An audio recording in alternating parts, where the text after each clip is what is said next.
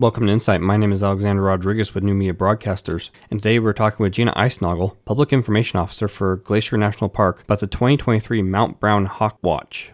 Gina, could you please tell us about the event?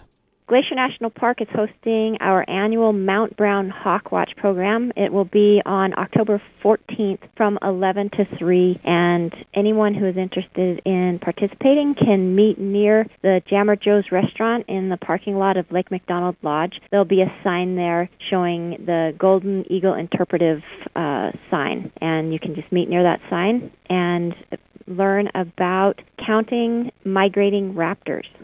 What will happen during the event? Anyone who wants to volunteer will be able to meet with park biologists and they will learn how to identify and count migrating raptors. And biologists will be available there along with our park volunteers to answer any questions that volunteers would have about integral role of raptors in our ecosystem, the risks they face, and why we started the Mount Brown Hawkwatch program. We also will have educators from the Montana Wild Wings Recovery Center who will be on site with live raptors from 12 to 2 to get a close up look at some of the raptor species that migrate past Mount Brown here in the park.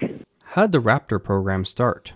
In the mid 90s, biologists documented nearly 2,000 golden eagles that migrated past Mount Brown annually, and recent data from outside of Glacier National Park indicates a significant decline in golden eagle numbers. Because of that concern, the park initiated a citizen science raptor migration program in 2011 to investigate possible locations for a Hawkwatch site. And a Hawkwatch site was established here at Glacier National Park, and it's part of an international effort. People who are serving as observers and counters record date, um, age, color, behavior of raptors, as well as weather and environmental conditions. There is an online map available to identify Hawkwatch sites from around the world at www.hawkcount.org. Why is this event important?